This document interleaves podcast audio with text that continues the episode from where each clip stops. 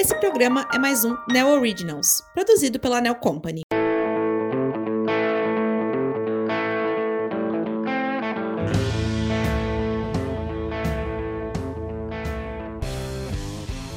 Fala pessoal, fala Neovintes, como vocês estão? Estamos eu aqui de novo, Thiago, eu, meu amigo Caio. Um olá, Caio, para a galera. Boa noite, boa noite, boa, boa noite, bom, bom dia, dia, boa tarde, não importa aí o horário que você estiver escutando mais esse Neopod, o podcast da Neo Company. E hoje tá especial. A gente já começou arrebentando aqui, tá especial. A gente trouxe uma pessoa, uma pessoa que vai falar sobre muitas questões hoje aqui no nosso Neopod envolvendo o Egito, envolvendo os mistérios por em volta do Egito é, envolvendo ali outras coisas. Ele realmente, ele é o verdadeiro mago da nova era. Ele é o Kleber Garcia Campos. Kleber Garcia Campos, ele tem uma trajetória bastante forte aí na literatura, na teologia, na pedagogia, na, na, na, toda, em toda essa parte que envolve o Egito. Inclusive, ele tem várias obras, vários, vários livros que ele, que ele, que ele escreveu, e a gente vai abordar, inclusive, algumas obras dele nesse nosso Neopod. Então, uh, Kleber, como que você está? Ô, Tiago, foi um prazer você me convidar aqui. Eu estou aqui para ouvir e para falar aquilo que você me perguntar e que, aquilo que você deseja saber. Uh, Kleber, uh, para começar, né? A gente quer é, é, começar esse nosso assunto. Como a gente vai abordar o tema central aqui hoje é o Egito, são os mistérios que circundam essa civilização e por aí vai. Mas é, é como que o Egito ele teve? É, qual a sua relação com o Egito? Por que, que você escolheu é, é, é, escrever essa obra, né? Se aventurar, né? É uma, é uma, é uma, é uma civilização aí, uma das mais antigas do nosso, do nosso planeta e, e, e tem muita coisa. Deve ter sido muito difícil você é, é, é, caminhar aí, né? Nessa, nessa evolução dessa obra que você fez. Eu queria saber, nós queríamos saber um pouquinho aí de como foi esse contato com o Egito. Beleza, Tiago. Eu falar sobre esse assunto é falar sobre uma parte da minha vida, né? Eu, quando tinha, eu era jovem, meus 30 anos, eu estive na França, morei três anos lá. E essa passagem minha pela França foi muito rica, porque a primeira coisa que me passou pela cabeça logo que eu cheguei, eu fui lá para fazer estudos de teologia, de Legal. filosofia, dessas coisas todas. Mas Legal. eu estou aqui, tem um, uma coisa aqui chamada Museu do Louvre. Eu não vou deixar de visitar essa coisa. Então, cheguei lá, fiquei espantado, porque eu estava acostumado com pequenos museus por aqui. E lá é um mundo, não é um museu. Logo que eu cheguei, falei: o que, que eu visito aqui? Aí tinha lá, ala egípcia. Nossa! E como é que visita isso aqui? Aí você coloca um microfone, um, um, um, chama um gravador no pescoço, escolhe a língua que você quer, coloca a fita que a fita dirige você em toda a ala. Nossa, sensacional. Botei a fita, escolhi a língua portuguesa, né? podia escolher qualquer uma outra. Fui visitar toda a ala, que eu gastei não sei quanto tempo, se foram quantas horas eu estive ali dentro. Gente, foi uma descoberta. Falei, gente, esse mundo é fantástico. E foi aí que começou o meu interesse pelo Egito, tá? Aí depois, mais tarde, quando a vida girou e eu precisei de trabalhar, ganhar a vida, sobreviver, aí um dia eu falei, não, eu vou buscar o Egito. E comecei a estudar por minha conta. Eu não sou egiptólogo de formação é, acadêmica, não, eu sou um curioso do assunto, um estudioso, mas como eu tenho ferramentas, por que não usá-las? Estudei. Estudei e fui fundo no assunto. Tem gente que fala sobre o Egito e não sabe uma letra do alfabeto egípcio antigo. eu falei, ah, peraí, eu tenho que estudar os hierógrafos. Fui lá e estudei, comprei um livro, ah, eu tenho um livro comigo aqui até hoje, é, chamado How to Read Egyptian. Ah, vou ler esse livro. Estudei, fui, fui buscar aquilo que me interessava, aquilo que precisava saber para poder ler um cartucho com o nome dos, dos uh, faraós e tal. Eu fui aprendendo, aprendendo, aprendendo, ajuntei e aprendi muita coisa. Depois caiu na minha mão, na época, um livro chamado Moses e Arnato. Eu falei, o que, é isso? Moisés e Arnato. Arnato é um faraó. Uhum. Esse Moisés, eu pensei, você compara os dois? Compara? Compara nada. Identifica. Falei, pô, Moisés era um faraó do Egito? Falei, gente, essa coisa é fantástica. Nossa. Eu preciso estudar isso a fundo. E fui fundo no assunto. Aí vi que esse cara tem um outro um livro chamado sobre uh, Yuya. Yuya era o mesmo Yusef, que é o mesmo José do Egito. Pô, mas esse cara foi, me ajudou demais, viu? Esse cara me ajudou demais. Estudei fui fundo para saber quem era esse José do Egito, que não era nada mais do que um, um, um descendente de um faraó do Egito. Então, e aí fui, fui trabalhando na minha cabeça, fui trabalhando e fui, e fui aprendendo e usando hierógrafos para entender melhor isso e aquilo, e, e cheguei a escrever o livro uh, Egito, Raízes Perdidas da uh, Sabedoria Cristã. É isso aí que você tem na mão. Então, é, é o, o Kleber, eu já queria puxar alguns pontos. Você, você comentou um pouco da sua, da sua trajetória aí de contato com o Egito e você deixou um pouco a gente aqui intrigado. Você teve contato com dois outros livros que você citou agora na hora de você estar tá, é, é, buscando para você escrever esse seu livro. E, e, e, me fala um pouco mais uh, sobre essa história, é, porque hoje a gente tem uh, o Egito como um dos povos mais antigos desse planeta é um dos povos que mais gira misticismo em torno dele, gira muitos mistérios, muita, muita coisa que. muitos mistérios que nem são resolvidos e, e talvez eles nem serão resolvidos, porque, é, como, como a gente estava até comentando, né, Kleber, é, havia muitos saques, muitos saques, né, na, na, na época, né? As pessoas roubavam. Túmulos muito saqueados, sabe, Porque os faraós eram é, enterrados, ou, ou com uma fortuna muito grande. Isso despertou a, a cobiça de ladrões. Então, muita gente saqueou os sarcófagos todos. Né? Aí, é, poucos, poucos túmulos foram respeitados ou não foram saqueados porque não descobriram onde estavam. Né? Um deles foi do, do Tutankhamon, né? que não foi saqueado, foi pego intacto. Né? Exatamente. E, e, e, assim, isso teve um prejuízo para nós hoje como conhecimento, né? Muitas coisas que, que foram ah, faraós foram perdidas e, e com, e com o que foi perdido, perde-se o conhecimento, perde um pouco daquela cultura que poderia ser hoje muito mais rica, né? Se a gente pensar. Não sabe o que, que foi, o que, que foi levado. Né? Exatamente. Né? Mas uma coisa eu vou te dizer, quando eu me interessei para estudar o Egito, eu falei, eu não vou me interessar por múmias nem por defuntos. Também não vou me interessar por estatuetas de deuses e divindade. Eu vou me interessar por um povo. Um povo que trabalhava, um povo que amava, um povo que brigava, um povo que fazia guerra, um povo que fazia paz, um povo que vivia intensamente. E foi esse povo que eu encontrei no Egito. Legal. A minha busca foi nesse sentido.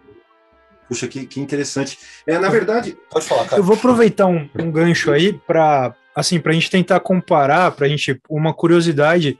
É, o, o senhor citou aí Moisés também, né? Aí no, além da, do, do José, também Moisés.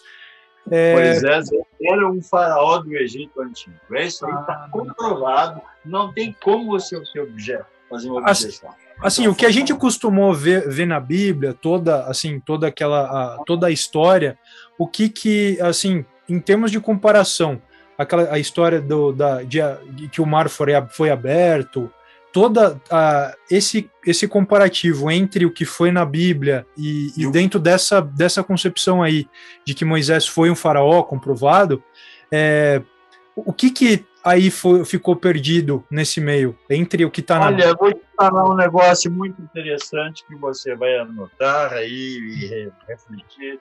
Sim. Quando a Bíblia foi escrita, quase, digamos, mil anos depois dos fatos, ela foi feita para dar uma instrução a um povo que morava em Canaã, que era chamado de povo israelita. E para isso tinha que passar ensinamentos religiosos. Então a Bíblia é um livro religioso, não é um livro científico. Entende? Então ela tenta passar que o Egito antigo tinha uma escravidão e que o povo foi escravo do Egito. No Egito antigo não havia escravidão, gente. Não havia. É, o Egito não era uma sociedade escravagista.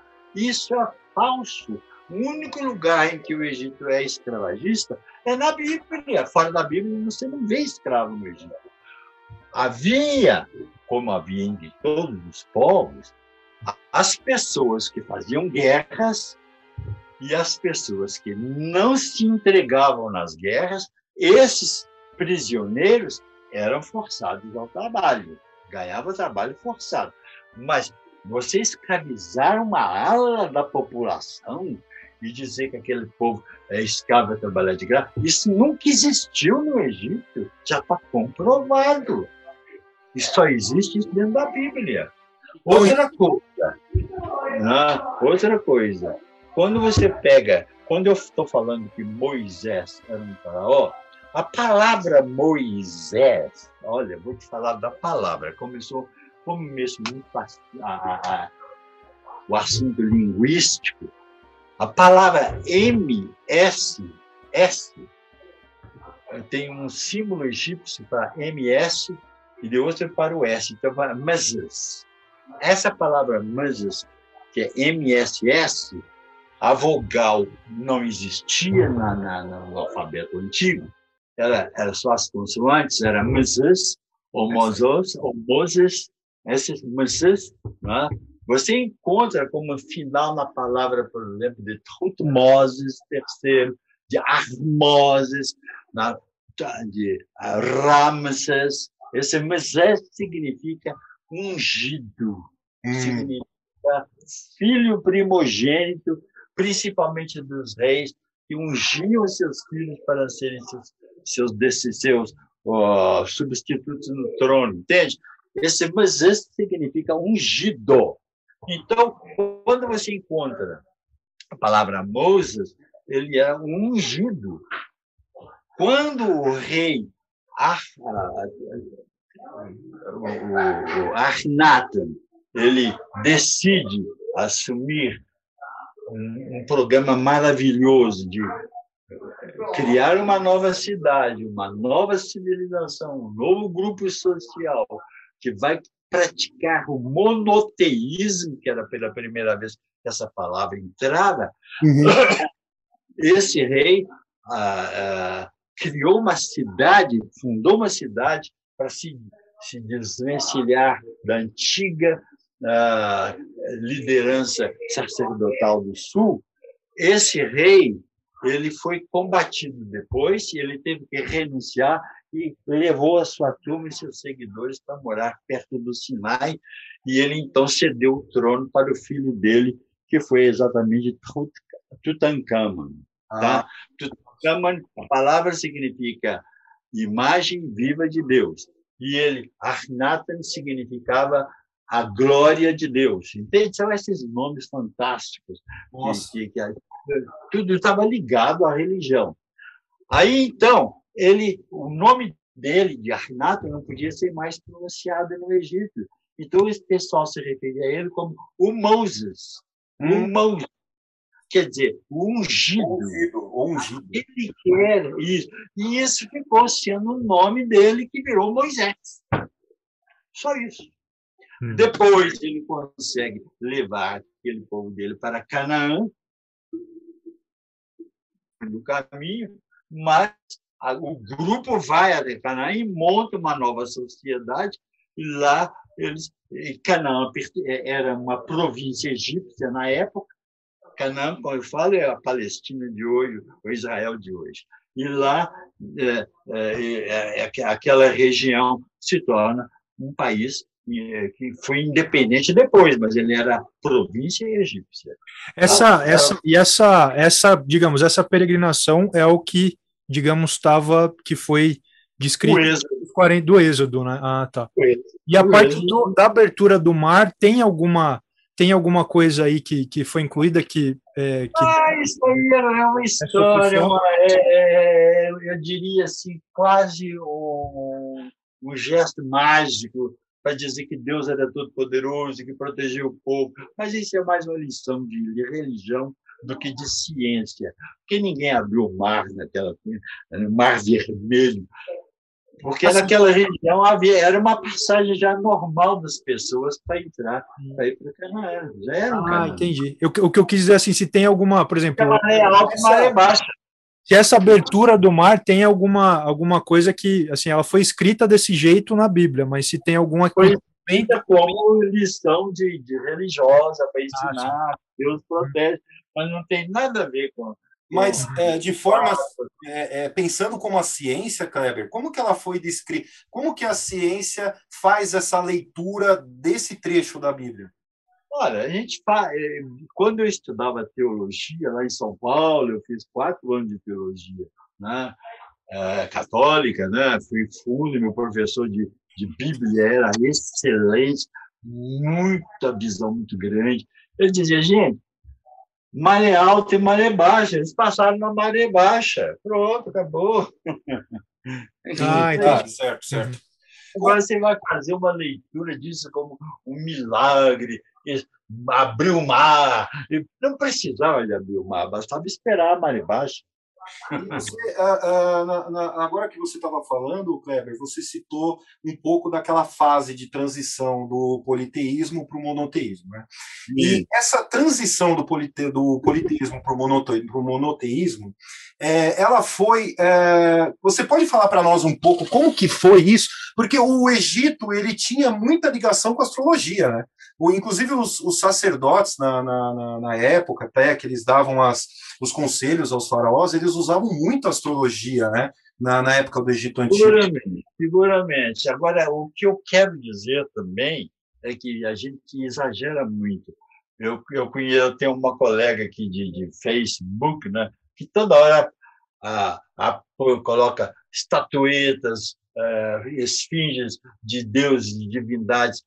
Olha, o Egito, na realidade, ele nunca foi tremendamente politeísta como está ali. Pronto, Entende? isso é interessante. Isso é uhum. interessante, porque o que não, é totalmente ao contrário.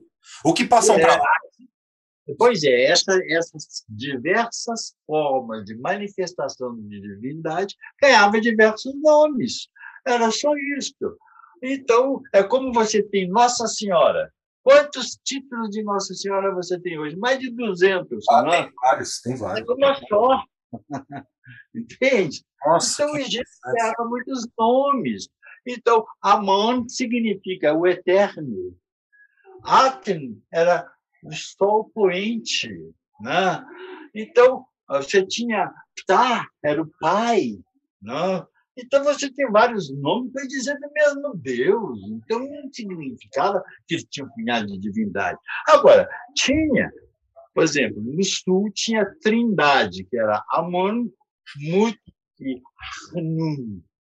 Amon seria o Deus eterno, Mut seria a deusa eterna, porque Deus não é só homem, ele é mulher também. Tá? E Hanun era o filho. Só que esse Hunun, olha como é que é interessante você descobrir. Sabe quem era esse Deus Hunun, que era o filho dos dois? Hum. Foi aquele que criou o primeiro homem de barro, fez um boneco e depois foi dado um sopro na cara dele ele virou gente. Os judeus pegaram isso e transformaram na, na, no Gênesis, na criação de Adão. Então, quando você encontra isso, você vê que tudo isso foi aproveitado depois na Bíblia. Né? É, até porque, como, como a gente abriu esse, esse Neopod, esse episódio falando que é um dos povos mais antigos do mundo, né? Então, muita, muita coisa aconteceu a partir deles, né? É, Kleber, essa trindade, ela também foi, ela tem a ver com a trindade é, cristã, Ou é, essa, ou é diferente isso? Porque... Não, como os cristãos depois inventaram uma trindade, eu não sei. Uhum. Mas é porque eles precisavam de ser trindade, porque já que tinha um Deus na terra e um no céu, pelo menos são dois. Ainda arrumaram um terceiro para dar um equilíbrio de três, porque Deus tem que ser três. Então foi a trindade cristã. Agora, eu acredito nisso? Bom, isso é problema meu. Eu não acho que isso seja. Uh, você dividir Deus em três pessoas, para mim, é politeísmo. Então, nós vamos evitar isso. Mas o cristianismo acha isso sagrado e diz que isso é um mistério que você tem que acreditar. Acredite quem quiser. Né? Okay. Olha que eu sou teólogo, hein? Não, não e, e isso é... católico, hein? Então. E não cristianismo, não. Não, e, e, você, você tocou num assunto interessante. É, você tocou num ponto interessante porque é, faz a gente ficar, faz a gente pensar. Né? É, por que, que tem essa divisão e, e, essa semelhança entre esse povo que era um povo bem antigo com o que a gente sabe hoje, né? Essa semelhança hum elas, elas são bem interessantes da gente conversar. É, é, fazendo um ponto, eu queria voltar um pouquinho. Eu sei que é, falar de, de, de, religião, falar de religião egípcia é um pouco chovendo molhado, porque a gente tem muito material disso, né? E você acabou mesmo de falar que, peraí, não é, existe um exagero em relação a isso, é muito estátua, é muita coisa e tal, mas é, por quê? Existe alguma, alguma ligação? Porque os egípcios, eles desenhavam os seus deuses bem diferente dos deuses gregos, bem diferente dos deuses romanos, bem diferente dos deuses que a gente tem acostumado. Inclusive, eles, eles têm é, é, é os deuses deles eram metade animais, metade, é, enfim, metade até criaturas que, sei lá, não dá às vezes nem para saber quais são. Mas é, entendi. Ah, entendi. Acontece o seguinte: os deuses deles não eram animais, Aí é que entra a interpretação do que era a visão da divindade para o egípcio. Era essa que eu queria fazer. Deus, pois é, Deus se manifestava de diversas maneiras, inclusive, inclusive em forma de animais, de aves, de, de crocodilos, não sei o que mais. Entende? Mas isso daí, então, a gente tem uma semelhança com a cultura grega, porque, por exemplo, Zeus ele se transformava também em animais, até mesmo para cortejar ah. e tal. Né? É, ainda é, é, puxando essa parte, qual é, se você puder nos falar, um pouco da ligação desses sacerdotes egípcios com a astrologia? Ela é algo que a gente que deu início depois aquelas escolas de mistério. Eu não sei se isso tem alguma coisa a ver ou não, mas a astrologia ela teve muito, muito envolvimento no Egito. Você tem alguma coisa interessante para contar para nós, alguma coisa interessante para contar para nós uh, desse assunto? Eu diria o seguinte, meu, sempre o, você encontra entre os faraós, entre a liderança egípcia, existe o povão, existe a liderança, existe a classe sacerdotal, existem os intelectuais, existem os escribas, que é uma espécie de magos, né? Você pensou que era um escriba no mundo analfabeto? Exatamente. Ele era, aquele, ele era aquele que era capaz de registrar em rabiscos uma ideia. E era capaz de tirar de rabiscos uma palavra. Pô, isso é um gênio. Né? É aquela coisa, né? Em terra de cego, quem tem um olho é rei, né? Não, mas fantástico, mas era fantástico, né? Agora, o que você encontra nessa classe mais alta, egípcia, mais consciente, é que eles tinham uma sensação de que eles provinham do espaço sideral. Havia uma convicção de que eles provinham da região, particularmente da região do, do, do cinturão de Órion. Lá em Órion existia lá um lugar que eles eram convencidos, estavam convictos de que eles vieram de lá e para lá voltariam. Essa convicção é muito profunda em toda, em, em toda a história, principalmente dos grandes uh, faraós do Egito, entende? Agora, eles vinham, eles voltaram para lá. Bom, esse é o grande mistério da história. Não sabemos? Ah, sim. Quem sabe sim, quem sabe não? É, é um dos grandes mistérios que circunda essa civilização, né? Quem sabe, né? E aí a gente já pode, a gente, eu, eu, é, a gente pode puxar um gancho, é, Kleber, que você contou bastante coisa aí a respeito, inclusive, do, de Tutankhamon, de, de pirâmides. Eu queria puxar uma, um mistério aqui que envolve até hoje vários estudiosos, vários programas de TV abordam, inclusive teve séries em canal fechado falando sobre esse assunto. Todo mundo parece que gosta de falar nesse assunto, mas eu queria uma visão sua a respeito dele. A tecnologia utilizada na construção das pirâmides. Essa é muito boa, viu? Eu acho que pirâmide, eu já vi muita coisa sobre pirâmides. Houve alguém que falou que a pirâmide é uma metáfora de pedra. Eu acho que ela não é metáfora, ela é muito mais uma alegoria de pedra. Ela está lá, você vê o mundo, você imagina a grande pirâmide. Ela tem 6 milhões de toneladas de pedra. Tá louco, não consigo nem imaginar isso. Uma coisa dessa é fantástica. Agora, ela está ali para quê? Ela é a única coisa que restou das sete é, é, maravilhas do mundo antigo. Das sete, a única que sobrou foram as pirâmides.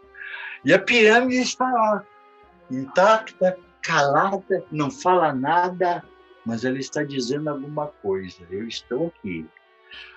Então, quanto às pirâmides, eu acho que você tem que fazer muito mais perguntas do que produzir respostas. A humanidade já perguntou demais. A pergunta é: quando? Quem? Para quem? Como? São quatro perguntas fantásticas. Quem fez aquilo? Ah, a ciência oficial fala que são que foi o faraó Kelps, uh, o Hun, que é o Ruf, né? que foi lá e construiu na segunda, terceira dinastia, e que usou 20 mil uh, escravos durante 24 horas por dia, durante 20 anos, para fazer um monumento daquele, orientado por um, um gênio da arquitetura para levantar aquilo. E como que ele levantou? Você não sabe? Ah, não, eles usaram planos não sei de quem, inclinados não sei de quem, carregaram pedra em cima de, de rodas não sei de quem, e, e inventam tudo, mas a resposta é bom você não dar. Você, a pergunta, quem? Não sei. O que se sugere hoje é que as pirâmides têm 12 mil anos de existência, e não 4 mil, como se sugere. Então, uh, pelo menos 12 mil anos de existência. Teriam sido feitas na época da, da, da de, de, Leão, da, como é chama? Da, da, como é que chama? Hoje nós estamos na era da, da era de Leão. Tanto assim é que a esfinge que é contemporânea tinha cara de leão. Então, ah, é, isso aí é a, a, era, a era de leão. Outros acham que foi depois. Então, nós não sabemos. Quando nós não sabemos. Mas há uma sugestão de que tenha sido, que tenha pelo menos 12 mil anos de existência, que ela assistiu todo o mês e todo o fim da civilização egípcia. Todos os faraós conheceram e. Ah, mas ela, ah, ela era túmulo de um, de, de, de, de um rei. Túmulo você gasta 6 milhões de toneladas de pedra para fazer um túmulo. É. Pelo amor de Deus, gente. É pedra demais para pouco defunto. Você não acha? Então, são, coisas que, que uma pergunta. Quando? Quem fez? Não, nós não sabemos.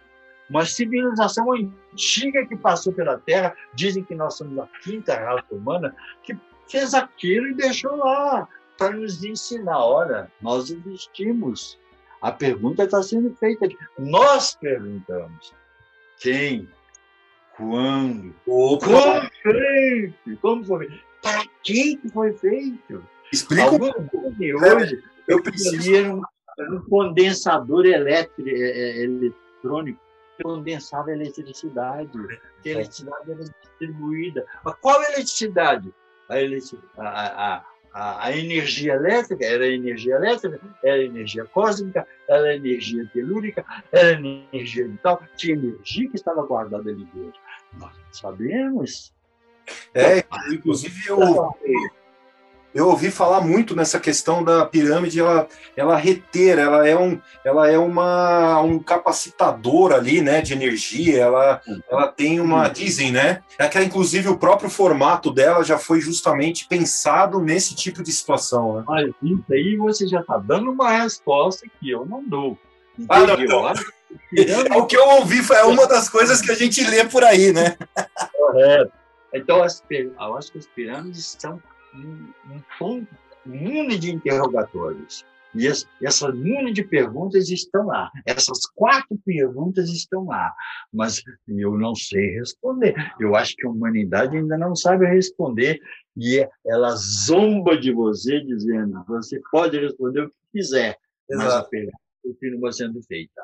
O, o homem, né, desde o princípio, o homem ele gosta de, de, de, de, de, tentar explicar tudo o que acontece. Né? Então a gente tem essa gana, né? Desde a né? Por exemplo, o direito seu de dizer o que é, o que você acha. Tudo bem mas a pergunta continua sendo feita. Exatamente. É uma alegoria de pedra. Exatamente. E a gente tem isso, né? Por exemplo, que nem numa cultura, é, na cultura grega, por exemplo, o vulcão explodia e tal. Não, era Hefesto que estava fazendo as armas dentro do vulcão lá, que não sei o quê. É, é. tudo dava-se uma, uma, uma explicação para tentar, porque eu acho, né, Kleber, eu não sei, eu queria até perguntar para você se você também acha isso, porque o homem, pelo menos, acreditando em alguma coisa, ele tem menos medo daquilo que, que é o ele, O homem tem medo é. do. Uhum. Então, ele... Eu acho assim, eu acho assim, nós nunca, nós não sabemos. Eu vou gostar muito de um dia uh, achar uma explicação, mas é muito, é muito inteligente o que uma coisa que me falaram uma vez. Uma boa pergunta vale mais do que dezenas de respostas precipitadas. Isso é verdade. Eu é acho que a pirâmide é uma grande pergunta. Isso é verdade. E, por falar em pirâmide, pirâmide remete a Faraó, remete a uma série de mistérios. Eu queria perguntar para o senhor o seguinte mistério, Kleber. Tutankhamon meu Deus do céu! Eu quando eu, quando eu, eu, eu, li bastante sobre, essa, sobre essas questões de mistério do Egito, sempre vem essa maldição, essa coisa que falam é, é, de Tutankhamon. Você pode explicar um pouco para nós sobre e o que você acha dessa, dessa tal maldição, dessa suposta maldição? Olha, primeiro eu queria falar do Tutankhamon. Por favor. Primeiro, por favor. Ele não foi um grande faraó ele foi um menino que aos 12 anos assumiu o poder e aos 19 morreu. Teve tempo de ser um grande faraó? Não teve. Ele foi apenas um garoto que esteve no poder sob o comando da classe sacerdotal de, de Wasta. Só isso. Agora, fez o trabalho dele e morreu. Dizem, a morte dele é misteriosa, acham que ele tinha um defeito genético, que morreu por problemas genéticos. Outros acham que ele foi assassinado. Ninguém sabe como ele morreu. Acontece que ele morreu com sete anos de, de adolescência no poder.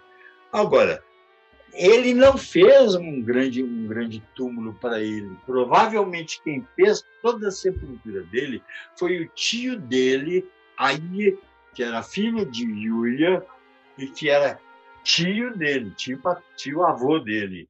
Esse tio dele, que foi faraó durante três anos, fez o túmulo de Tutankhamon de uma maneira bem feita, bem secreta e guardadinha. Agora, se o faraó eh, teve tempo de lançar a maldição, nós não sabemos. Ele morreu quase que de repente. Não acho que ele não falou, oh, eu vou dar uma, uma, uma sentença. E se ele fosse um velhinho, mas um menino de 19 anos, teve tempo de lançar maldição? Fazer maldição. Não teve. Eu acho que essa maldição nunca existiu. Alguém abriu a sepultura e morreu? Bom, eu acho que você abriu uma sepultura de dois mil anos, três, quatro mil anos atrás, você sempre pode uh, uh, respirar uma, alguma coisa estranha lá de dentro e cair morto, né? Isso aí nem é maldição, isso pode acontecer. Agora, eu não acredito nessa maldição, honestamente. Não, interessante, porque isso que você falou agora me fez pensar por um ângulo que eu não havia pensado. E se existisse algum produto ali, algum produto químico que usaram, inclusive na, sei lá, eh, no embalsamento, sei lá o que, que eles fizeram lá, que ao abrir. Ao abrir. Um vírus violento que se escondeu lá no meio do túmulo e de repente desenvolveu e Exato. dois mil anos depois pegou você. Acabou, é. exatamente, exatamente. Para você ver. Esse vírus que anda solto por aí pode ter vindo, por exemplo, do espaço. Gente, Olha. pode ter vindo do espaço. Olha. Você não sabe. Olha. Ah, é, Olha. Você, você traz do espaço, você manda uma, uma nave espacial, ela volta. Você não sabe o que, que ela traz? Por mais cuidado que você tenha, pode ter trazido um vírus do espaço e nós não estávamos preparados para receber aquele vírus. Acabou. E agora eu tenho uma pergunta para fazer aqui que me veio na cabeça agora e eu vou é. pegar você, vou pegar você no pulo, cara. Pegar o senhor no é. pulo. Você acabou de puxar um gancho numa pergunta bem direta que eu quero fazer. Você acredita que os egípcios tiveram contato com extraterrestres? É, é o tal negócio, né? Já foi encontrado até uns, uns desenhos lá de baixo com helicóptero, com submarino e tal, lá em de, determinada região do Egito e nós não sabemos. Agora, o que eu acho, agora, na minha opinião, é que esse grande faraó monoteísta, Arenato, ele tinha ligação com seres muito especiais que o conduziram e orientaram. Agora, esses seres não eram da Terra, isso te garanto. Olha, ele até arrepia agora. A lei lá no Sinai, ele recebeu as leis que ele recebeu eram praticamente as próprias leis de, de Osíris, que eram os 42 mandamentos de Osíris, ele recebeu aquelas leis. Mas aquelas leis veio para orientar. Agora, há toda uma descrição de uma forma de comunicação né, na base do fogo e da luz e, e, e, e da sarça ardente, aquela coisa toda, aquilo ali é misterioso. E esse ser que conduziu e que orientou o Arnato não é um ser terrestre, isso eu te garanto que não era. E que acompanhava os egípcios, uh, os, então chamados, chamando de israelitas, né?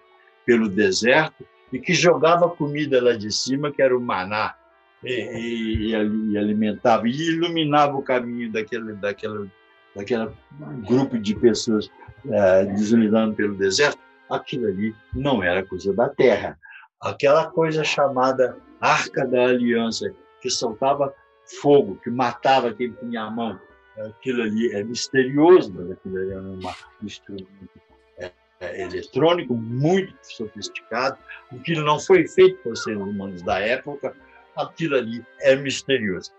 Que eles possam ter sido conduzidos e orientados por algum ser extraterrestre, isso aí é uma boa de uma pergunta que pode ser respondida como sim, não sei. Tem, eu queria puxar até um gancho, porque eh, dentro da questão dos extra, assim, dessa questão dos extraterrestres, né, do, é, tem é, o, o, uma questão das tábuas dos sumérios. Eu, eu não conheço assim, eu conheço superficialmente por um vídeo que eu vi, que contam uma história também da nossa origem, que te, seriam seres assim superiores, né? Que assim o nome deles parece que é, são os Anunnaki. Né? Os Anunnaki que vieram do céu. Isso. E daí, assim, isso tem uma relação próxima com, com o Egito em si, ou é uma, ou é assim, isso está separado, é um cronologicamente é diferente. Olha, se isso estava ligado com o Egito, é uma pergunta. E não, não sabemos. Agora, como responder também não sei. Agora, que os israelitas foram, principalmente a liderança que foi levada por Nabucodonosor para morar lá na Babilônia, e lá eles tiveram contato com toda a cultura suméria antiga e dos Anunnaki, eles tiveram.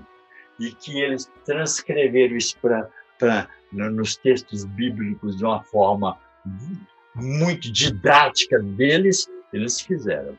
Agora, isso existiu, né? Nossa, são, exemplo, de Adão e Eva. Né? São, são, assim, são, eles é diferente, assim, não tem, não está relacionado, uh, não tem uma relação com o Egito, é. Com o Egito, mas tem que entender os israelitas que foram, é, ficaram anos aprisionados na Babilônia por Nabucodonosor, né? Hum, sim. Caramba, é, uhum. explodiu, explodiu a cabeça, né? É, são vários. você ia fazer uma observação. Né? Você ia fazer uma observação e a gente acabou te cortando. Você queria, acho que, complementar alguma coisa. É, sobre os Sumérios, sobre, sobre os, Anunnaki. Sobre é. os Anunnaki. É. Os Anunnaki, pois é, os Anunnaki eu não tenho assim, uma, uma instrução total. Até estou para ler um livro fantástico que, que está sendo anunciado e, e realmente é uma é, é, há uma sugestão muito grande de um povo fantástico que teria vivido antes dos sumérios e que teria é, existido ali naquela região que hoje é o Iraque, o sul do Iraque, e esse povo é, é, tinha poderes que você nem imagina quais são. Você não tem aqueles poderes que eles tinham. Então, esses poderes é que eu falo. O ser humano essa nossa raça humana atual é desprotegida desse poder. Nós não temos os poderes.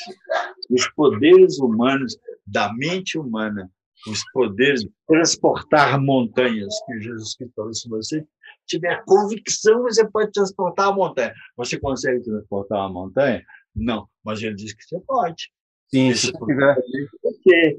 Esse poder está dentro de você. Por que, que você não usa? Ah, porque você não é um mago da nova era. Oh, era esse gancho que eu queria dar. Maravilha, gostei. Gostei do gancho, Cleber. Eu queria, eu queria só colocar, já que o, o, o senhor citou assim Jesus Cristo, antes da gente entrar aí no, no, no seu livro, assim, qual que é, é, dentro de todas essas concepções a figura de Cristo, assim, ele foi, assim, é, ele realizou realmente tudo aquilo, né?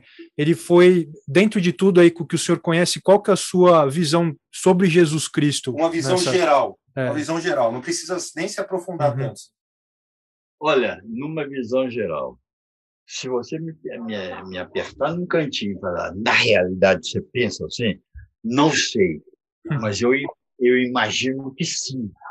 Ele era um ser extraterrestre fantástico que se encarnou aqui de uma maneira fantástica, que ensinou coisas maravilhosas, os ensinamentos são extraordinários, e depois ele voltou para a sua civilização, onde ele, de onde ele veio.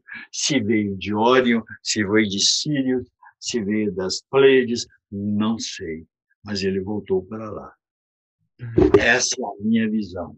Agora, posso provar isso para você? Não, não posso. Mas que, o, que, o que ele falou é maravilhoso. Eu respeito profundamente essa figura. Acho que assim, nós tínhamos que meditar mais. Agora, foi passado para nós como se passava no passado.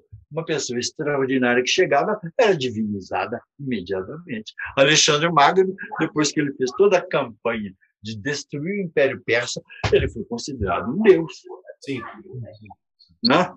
Então, é, divinizavam-se as pessoas. Uhum. Ele foi divinizado, agora ele era um deus. O que, que é ser um deus? É aí que entra toda uma concepção que é Deus. Não vou ensinar teologia para vocês. Sim, sim. Agora pode voltar, a gente pode é voltar para os magos é, da, é, dos magos da, da nova era. É, eu tenho é, uma coisa, eu, eu comecei a, a, a, ver um pouquinho mais sobre isso e uma, a primeira coisa que me explodiu a cabeça, já me explodiu a cabeça logo na primeira frase que eu queria colocar aqui para os neovintes também, para causar uma certa até mesmo um, é, uma certa curiosidade. E depois a gente vai fazer aqui as dicas de leitura, inclusive sobre esses dois livros que a gente está abordando nesse Neopod. Já quero fazer, antecipar aqui o final, Kleber, e falar perguntar, é, na verdade, já deixar um convite é, para um próximo capítulo a gente abordar mais assuntos aí, é, de você voltar aí com a gente para abordar mais assuntos. Onde está? Olha só isso daqui, pessoal, olha só, né, ouvintes? Para vocês entenderem um pouco daquilo que a gente está falando. Onde você estava antes de chegar neste planeta, pronto. Era só essa frase que eu queria é, é, é, é, falar, e, e, que se o Kleber quiser comentar um pouquinho, mas sem muito aprofundamento, até para não perder a magia de você é, é, ler mais né, sobre o mago, os magos da, da, da nova era, seria interessante, Kleber. O, Tiago, né? Isso. É o Tiago que está falando, né? Sou eu, sou eu que estou falando. É o seguinte, o, essa pergunta foi colocada na introdução do meu livro Magos da Nova Era, mas eu sabia só as pessoas com real sensibilidade são capazes de ler isso e ficar uh, com um ponto de interrogação na cabeça. Nossa! Você, você, foi, você foi fundo, porque essa frase é o que resume toda todo o conteúdo do livro. Onde você estava antes de vir nesse planeta? Você não é desse planeta, cara. Não. Você não é desse planeta. Você é de outro lugar do universo que eu não sei onde é. Mas você não é daqui. Agora, onde você estava, você não sabe. Não. Isso foi cortado de você a comunicação da sua origem para que você mergulhasse nesse planeta e fizesse a sua caminhada. E a sua caminhada como se tivesse vendas nos olhos, sem enxergar. E você está dando a sua caminhada, a sua belíssima caminhada, e vai abrindo devagarzinho os olhos, vai tentando entender. Quem sabe um dia você descobre. Quem sabe um dia você nunca vai descobrir, mas você veio de algum lugar. Agora, toda a história de magos da nova era se resume nisto. Você realmente não é daqui. Você, ao entrar aqui, perdeu todos os seus poderes, eles ficaram atrofiados ou bloqueados, e os poderes que você tem são fantásticos, são aqueles poderes que o Cristo fala. Lá no reino dos céus é assim, aqui não é. Lá é, mas aqui não é. Lá você cura as doenças, lá não existe doença, lá não existe miséria, lá não existe pobreza, lá não existe ignorância, lá você pode parar a, a, a fúria do tempo com a mão, lá você pode transportar uma montanha e jogar dentro do mar. Isso ele ensinou e falou que você pode fazer. Mas você não faz por quê? Porque os poderes que você tem estão atrofiados. Mas você só conseguirá quando você desatrofiar, quando você resgatar esses poderes que estão dentro de você. Aí você será o mago da nova era. Então, a nova era da Terra será a era em que nós teremos esses poderes. Caramba! Agora que explodiu mesmo.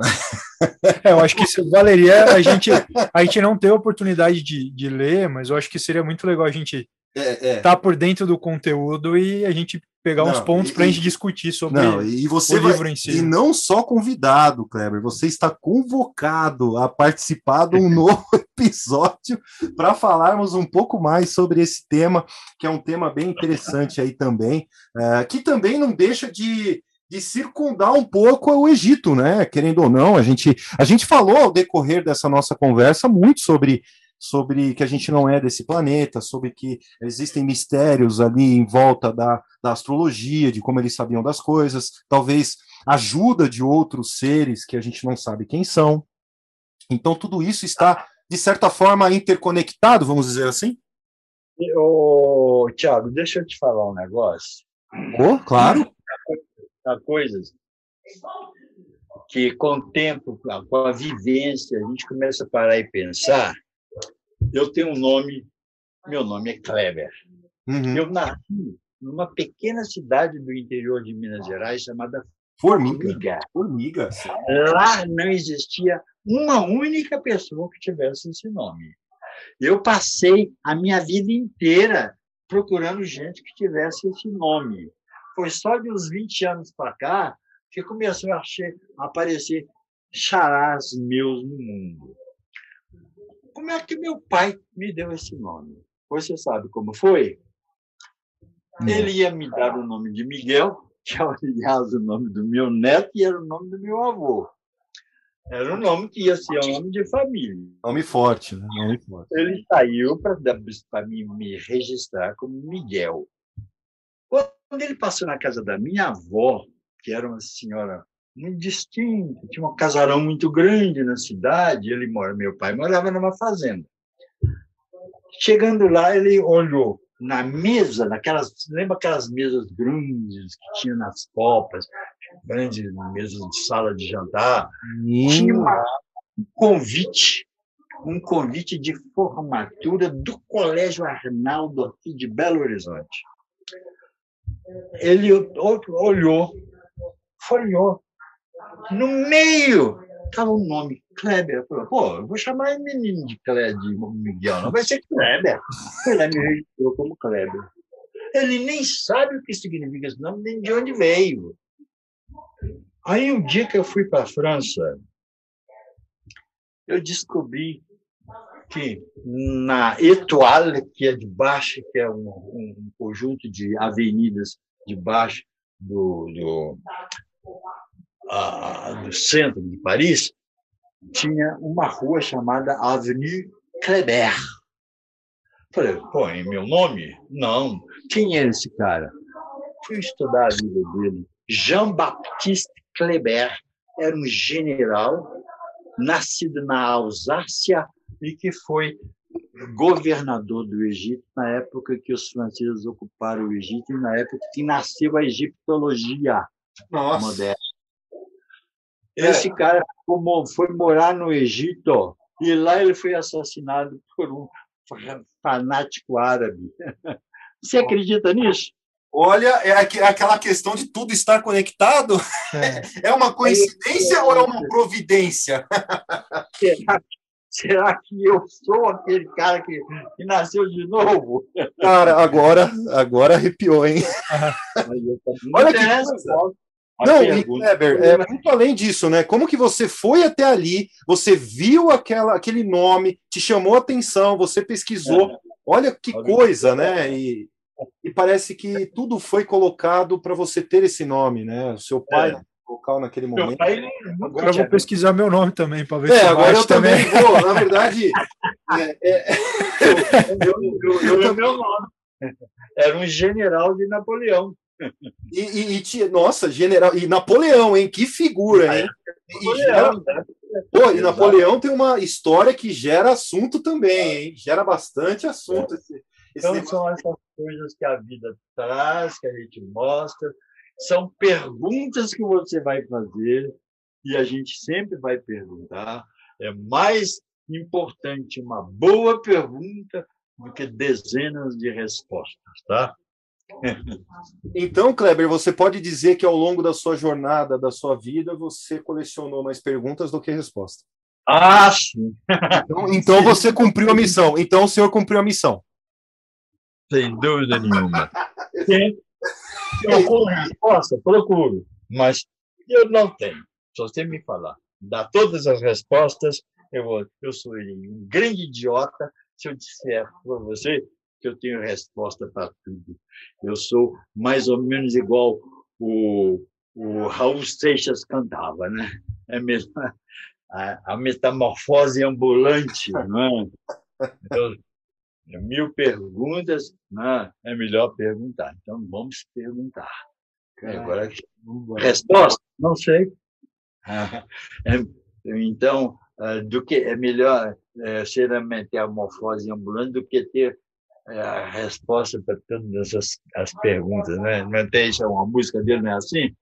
Sim. Do que ter aquela, do que ser aquela, do que ter é, resposta para todas as coisas. É. E o, e o Caio, que está aqui do meu lado aqui, o Caio, o Caio é músico, viu, Kleber? O Caio gosta... É, como é que é a música mesmo do, do, do Raul, Raulzinho? Canta. Qual, qual música? Do... Aquela do, do Metamorfose Ambulante. É, metamorfose ah, é, eu prefiro eu prefiro ser é, essa metamorfose do que ter aquela velha opinião formada sobre tudo, né? Isso, é isso aí. Eu não tenho opinião formada sobre tudo. Eu sou igual a vocês. É, se hoje eu sou estrela, amanhã já se apagou. Se hoje eu te odeio, amanhã lhe dei o amor. Ah, é menino para casar, Clever, olha só. É, é muito bacana. Vocês são ótimos, gente. Hoje vocês são pessoas maravilhosas, tá? Quando vocês fazem essa, essa, essa, esse mundo de, de, de conversa, de troca de ideias, isso aí é enriquecedor demais. A gente cresce com isso, viu? Eu cresci muito conversando com vocês. Nossa, e a gente então, a gente, a gente foi, a gente foi para Orion, a gente foi para o Egito, a gente foi para vários lugares aqui. Viu nas pirâmides. Nossa, a gente conheceu o Tutankhamon ali. Espero não ter pego a, a nenhuma maldição. Mas... Não, não tem. Maldição é, tem. Vai que ricocheteia. Vai né? que ricocheteia, né, Kleber? É. Bom, meus amigos, né, ouvintes? É, Caio, Ah, ô, ô, Kleber, para encerrar para os nossos neovintes, você tem alguma frase para deixar para nós hoje aqui registrada? Você tem algum pensamento? Não precisa ser necessariamente uma frase só, mas você tem alguma coisa para deixar para nós? Para concluir tudo aquilo que você já deixou? Eu, eu que eu diria para vocês é que o que importa para a gente é buscar. Não fique parado. Você ficar parado, e disser assim: eu já tenho, eu, eu fiz meu curso universitário, aprendi tudo que tinha que saber. Você não sabe nada. No dia que você saiu da universidade, o mundo já era outro e você já está desatualizado. Buscar. Você numa universidade, você não vai aprender conteúdo só. Tem conteúdo também, mas não é só. Você vai aprender a aprender. Quando você aprender a aprender, você vai aprender tudo que existe. Você vai descobrir que o mundo é um grande ponto de interrogação. Todo dia eu, eu, eu me pergunto sobre isso. O mundo, o que, que é o mundo? É um ponto de interrogação. A Terra é uma grande. Eu imagino assim, eu aqui, vendo a Terra lá no céu, lá no alto, como um pontinho brilhante. Eu falei, você é apenas o que é você, Terra? Meu meu planeta, meu mundo, onde eu vivi, onde eu, onde eu amei, onde eu odiei, onde eu briguei, onde eu levantei, onde eu percorri. O que é? Vamos perguntar, sempre perguntar. Perguntar é, é, é a maneira mais correta de crescer, tá bom? Nossa, é, agora eu vou levar comigo a seguinte questão: aprender a aprender. Pronto. Isso. Eu acho que essa foi a frase, né? Isso foi sensacional. Kleber, uhum. foi, foi sensacional, foi um papo super gostoso, assim, eu amei. Tem, tem assunto para vários episódios aí, a gente, a gente vai marcando aí para a gente poder é, é, é, é, continuar aprendendo a aprender, né? Vamos, vamos, vamos continuar.